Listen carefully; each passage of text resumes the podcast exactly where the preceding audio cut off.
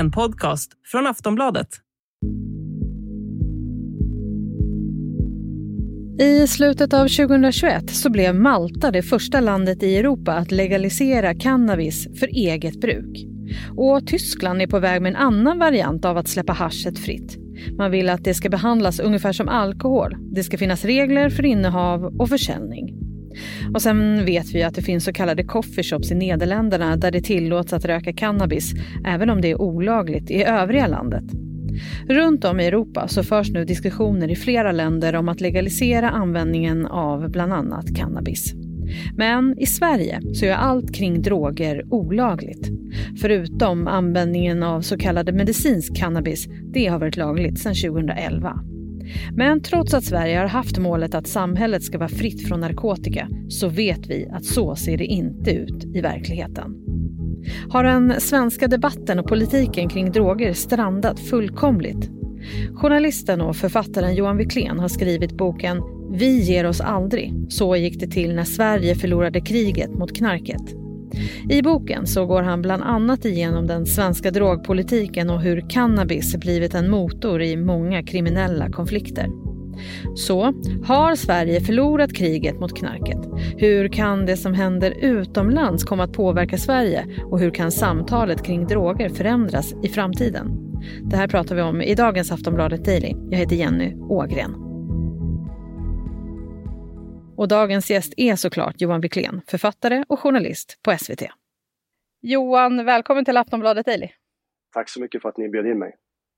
Johan, du skriver att Sverige förlorat kampen mot narkotikan. Eh, vad menar du med det? Ja, det är ju en sanning med modifikation kanske, men samtidigt så är det så på ett grundläggande plan så går det ju inte att vinna kriget mot narkotikan. Eller det är i alla fall ingen som har lyckats hittills. Eh, man kan ju till och med titta på, på Filippinerna och, och, och Duterte där man har eh, dödat över 10 000 eh, brukare och langare utan att eh, nått ett narkotikafritt samhälle. Så att eh, det är liksom det första. Men sen på ett konkret plan så kan vi se idag att vi är längre ifrån målet om ett narkotikafritt samhälle än någonsin. Och eh, det kan man ju se genom både skador på individer, vi har en narkotikadödlighet som har eh, skjutit i höjden även om den har minskat något de senaste åren. Men det handlar också om skadorna på samhället och då har vi till exempel det här våldet runt narkotikamarknaderna som man i Sverige inte brukar prata om när man pratar om skador av narkotika. Eh, sen ska man också säga att till viss del så har vi ju slutit fred. För man måste dela upp Eh, den svenska narkotikapolitiken i två spår. Om vi tittar på vården till exempel. Där var Sverige väldigt sena med insatser som nu har vunnit mark. Alltså sprutbyten, eh, substitutionsbehandling för människor med heroinproblem. Eh, däremot inom kontrollpolitiken så har inte mycket hänt. Där krigar man fortfarande på med en bibehållen intensitet kan man väl säga. Och, det kan vi se väldigt tydligt när regeringen nu efter mycket om och men aviserade en ny utredning av svenska narkotikapolitiken men där man samtidigt då vägrar att utreda då kriminalisering av det egna bruket och titta på hur den här 30 år gamla lagen har fungerat.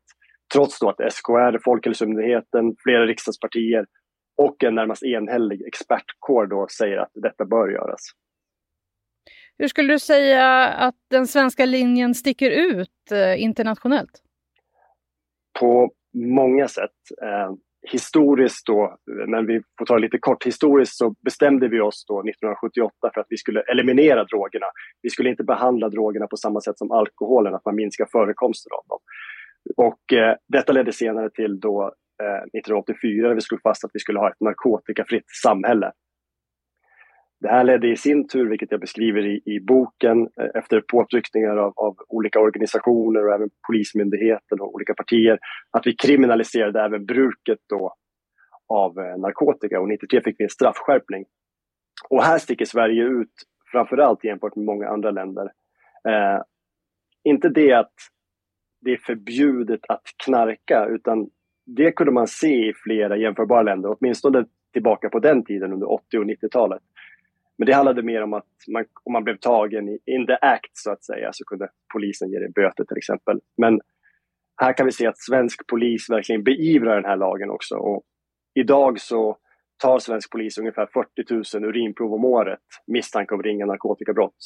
Vilket gör att Sverige sticker ut jämfört med andra länder inom EU till exempel när det kommer till hur många narkotikabrott per capita vi har. Vilka konsekvenser tror du att den svenska linjen har fått? beror också på tidshorisont. Eh, om vi tittar tillbaka så bristen då på de här eh, skadebegränsande åtgärderna, till exempel sprutbyten och sånt som vi fick väldigt sent i Sverige, som stoppades här på grund av då signalpolitiken, vad, vad man vill kalla det, att bara det handlade om, om drogfri behandling på, på, på den tiden. Så att man ansåg att om man skulle ge människor fria rena sprutor eller ge dem metadonbehandling så var det en signal att det var okej okay att knarka. Men problemet är ju att många har dött eller skadats i, i onödan, lidit i onödan och hur många det här gäller, det vet vi inte. För att den svenska staten har aldrig gjort en vitbok på, på området. Men jag citerar en av Sveriges ledande beroendeforskare i boken som säger att hur många det vet vi inte, men det är många. Så, så det är väldigt tydligt. Eh, och eh, en annan konsekvens som jag alltid har irriterat mig på, och därför jag skrev boken mycket, det var att vi har ett uppenbart kunskapsunderskott i de här frågorna i Sverige. Det går inte att komma ifrån. Eh, speciellt i, i vissa generationer. Då, oavsett vad man tycker om saken så är det tydligt att då det här eh, övertalningskampanjen eller som vissa forskare har kallat det, en opinionsbildning som mer än är indoktrinering har påverkat människors kunskap eh, på fältet. Ja, tror inte att den svenska hållningen ändå kan ha stoppat väldigt många från att till exempel använda cannabis? Det kan det ha gjort. Eh, men det här är lite krångligt och det här vill jag också visa med boken. att en dra, en liksom Lagarna kring, kring droger behöver inte ha så mycket att göra med hur bruket ser ut i befolkningen, till exempel hur många ungdomar som testar. Det är andra saker som spelar in där, till exempel internationella ungdomskulturer, hur man ser på hälsa i ett samhälle, hur mycket klyftor som finns, olika liksom, eh, berusningskulturer. Så om vi tittar på 80-talet när Sverige hade rekordlågt experimenterande med droger bland ungdomar, och då är det framförallt cannabis vi pratar om. Eh, sen fick vi en, en då, kriminalisering 88 och en straffskärpning 93. Och hela 90-talet så gick då droganvändningen, då framförallt cannabis, bland ungdomar upp från kanske 2-3 procent till närmast 10 procent i slutet av 99, trots att Sverige hade skärpt då politiken så långt det gick. Så att det här är ingen enkel sak att dra, dra tydliga orsakssamband i.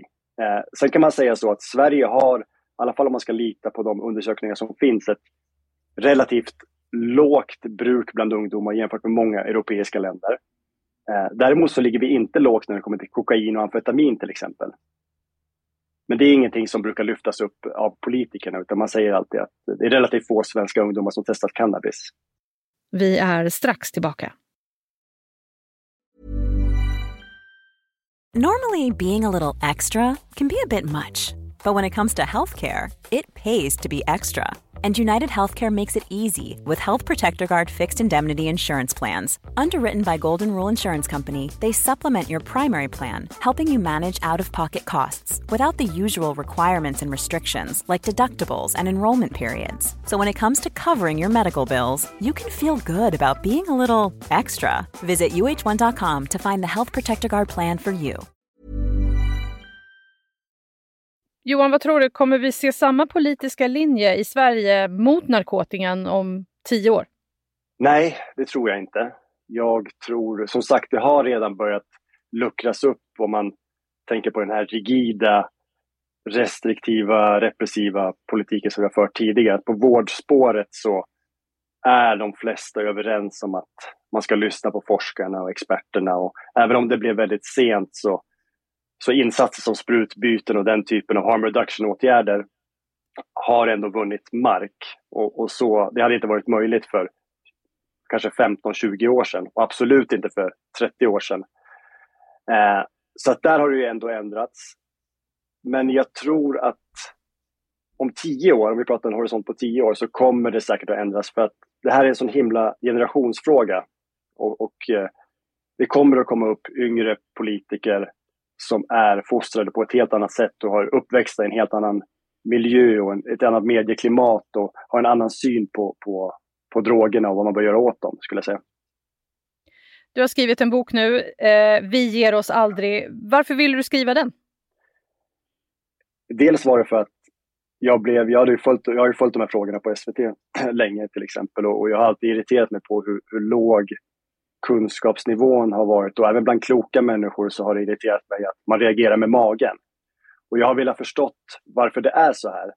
Och jag vill också visa andra varför svenskar sticker ut här och varför vi reagerar som vi gör generellt. Eh, så helt enkelt höja nivån. Och det här är också lite boken som jag ville skriva, eller som jag hade velat haft i handen när jag intresserade mig för ämnet. Och nu börjar ändå det här diskuteras ganska mycket i samhället. Jag menar, det här börjar bli en fråga som folk bryr sig om och då måste vi höja kunskapsnivån. Och, och jag hoppas att den här boken kan vara en pusselbit bland många. Mm, och du fokuserar just på cannabis. Eh, hur kommer det sig? men det är ganska naturligt för att dels så hade det inte skrivits en, en historia om, om cannabis roll för den svenska narkotikapolitiken och, och jag blandar ju också in cannabis roll i, i gängbrottsligheten och även en del populärvetenskapliga eh, kapitel då om, om, om cannabis. Eh, så att det är ju den mest använda illegala drogen eh, överlägset. Det är också den drog som, eh, där man förändrar synen och, och, politiken kring mycket i omvärlden. Så att, att jag valde det var, eh, var väl därför. Sen tänkte jag också att om jag kunde berätta det via den drog som flest har ett förhållande till på något sätt så kunde jag också smyga in den lite större historien om, om svensk narkotikapolitik och lite mer allvarligare frågor som dödligheten till exempel och, och brist på skadebegränsande insatser. Jag kan tänka mig att ganska många som eh, kommer lyssna på det här avsnittet eh, tänker nog ändå att det är bra att cannabis och andra eh, droger är olagliga och att de liksom, ja, orsakar en hel del lidande och problem. Eh, hur tänker du kring det? Jag har full förståelse för det och, och jag har full förståelse för hur, att många i Sverige eh, tänker och reagerar som de gör kring de här frågorna. Eh, sen tror jag att man skulle behöva ifrågasätta kanske var man har fått de idéerna från och också lyfta blicken, hur det ser ut internationellt. Eh, för det är så här att många som tycker precis detta, att droger orsakar lidande och problem, de kopplar ihop det mycket med kriminaliseringen och förbudet kring droger. Och eh, det finns gott om människor i, i, alla politiska läger i andra länder som anser att man bör då legalisera och reglera till exempel cannabis just för att det är en farlig drog. Man vill ta kontroll över den, man vill kunna sätta åldersgränser, man vill kunna, eh, man vill kunna kontrollera vad det egentligen som finns i drogen när man säljer den, precis som vi gör på Systembolaget. Så att jag tror så här, oavsett vad man tycker så måste man nog vara beredd att det kommer att komma en annan diskussion kring detta och det räcker inte längre att bara säga att droger är dåliga, vi borde förbjuda allt knark i bajs. Alltså då kommer man inte komma så mycket längre i, i, i samtalet. Nej, och sen så ser vi också i, eh, utomlands och framförallt i Europa nu hur det börjar liksom luckras upp eh, Malta har legaliserat, Tyskland vill införa en ny typ av hur man hanterar den här grejerna och eh, även i Nederländerna och Spanien och så där ser det lite annorlunda ut. Hur tror du att samtalet och diskussionen kring det här liksom kommer vara i framtiden och att det påverkas av det som händer i utlandet? Jag tror att det kommer att bli bättre. Jag hoppas jag kan bidra till en liten del i det. Och men jag tror inte att det kommer att komma från politiskt håll. Jag tror att det kommer att, att, att som sagt, det är väldigt mycket en generationsfråga. Och jag märker själv på, på jobbet att, att yngre människor jag jobbar med, framförallt 90-talister och yngre, de har en annan inställning. Inte att de är, kan så mycket mer eller att de är drogliberala på något sätt. De är bara uppväxta i, utanför den här övertalningsapparaten, så de har en liten, liten annan syn och de är uppväxta i en annan medieverklighet också, så att de reagerar inte med magen på samma sätt. Så jag, jag tror att det kommer också en ny generation journalister som kommer att göra ett bättre jobb här att, att ge svenska allmänheten en bredare, mer all, allsidig bild. Där har vi inte lyckats riktigt och det skriver jag också om i boken. Jag är rätt eh, besviken och irriterad på min egen kår, framförallt historiskt, hur vi har agerat i den här frågan. Tack för idag Johan. Tack så mycket. Sist här hörde vi Johan Wiklén, författare och journalist på SVT.